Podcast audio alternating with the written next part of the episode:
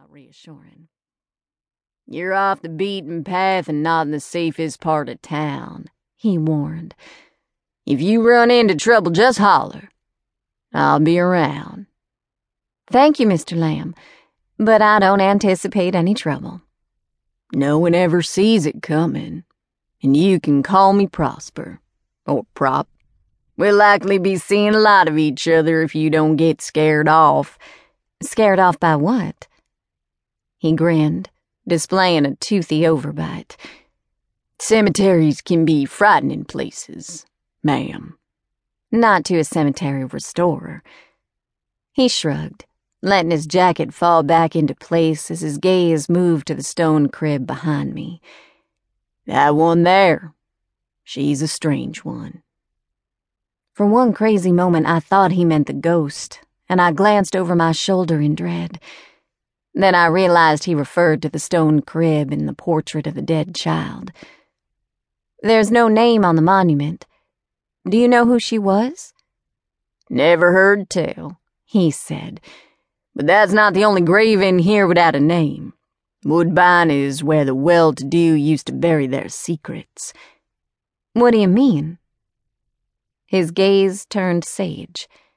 "They're bastards and mistresses, if you'll pardon my language. People they keep on the fringes of their lives. They erected all these fine monuments to honor the dead, but they couldn't or wouldn't give them their names. So they laid them to rest here in Woodbine, close enough to visit but separate from the respectable family plots in Magnolia Cemetery." "I never knew that," I said, intrigued in spite of myself. "Now you do. Who do you think pays me to watch over them?" "I assume the same trust that hired me." He leaned in. "Who do you think sits on the board? Who do you think made the donation to restore this place?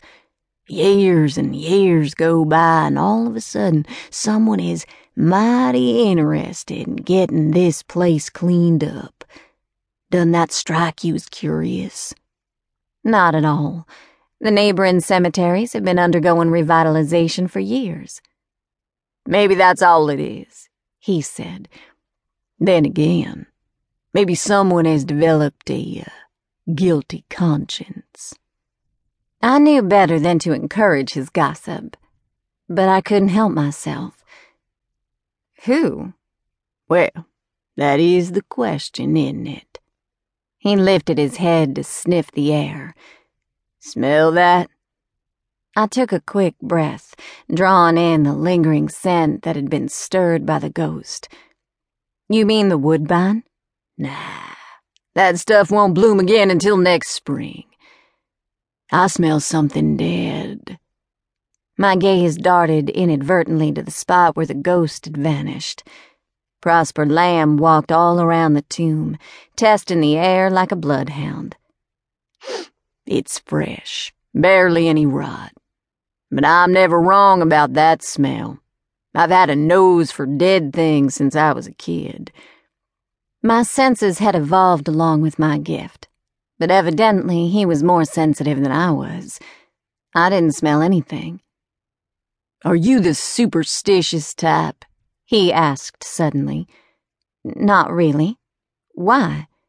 "You're not bothered by corpse birds?" "Corpse birds?" "That's what my mama used to call dead birds found on or near graves. She claimed they were signs." As he talked, he reached inside the crib bed and carefully parted the purple blossoms. A second later, he extracted a dead crow, holding it up by the claws so that he could assess the glistening carcass. Even in the shade, I could see the sheen of black feathers and the dull glint in its beady eyes. There was something odd about the way the head dangled. "Still warm," he said. "Must have just happened." Foreboding tingled through me. How do you suppose it died? "Sometimes they fall out of the sky without rhyme or reason. This one, though." He glanced up. "Something wrung its neck." I suppressed another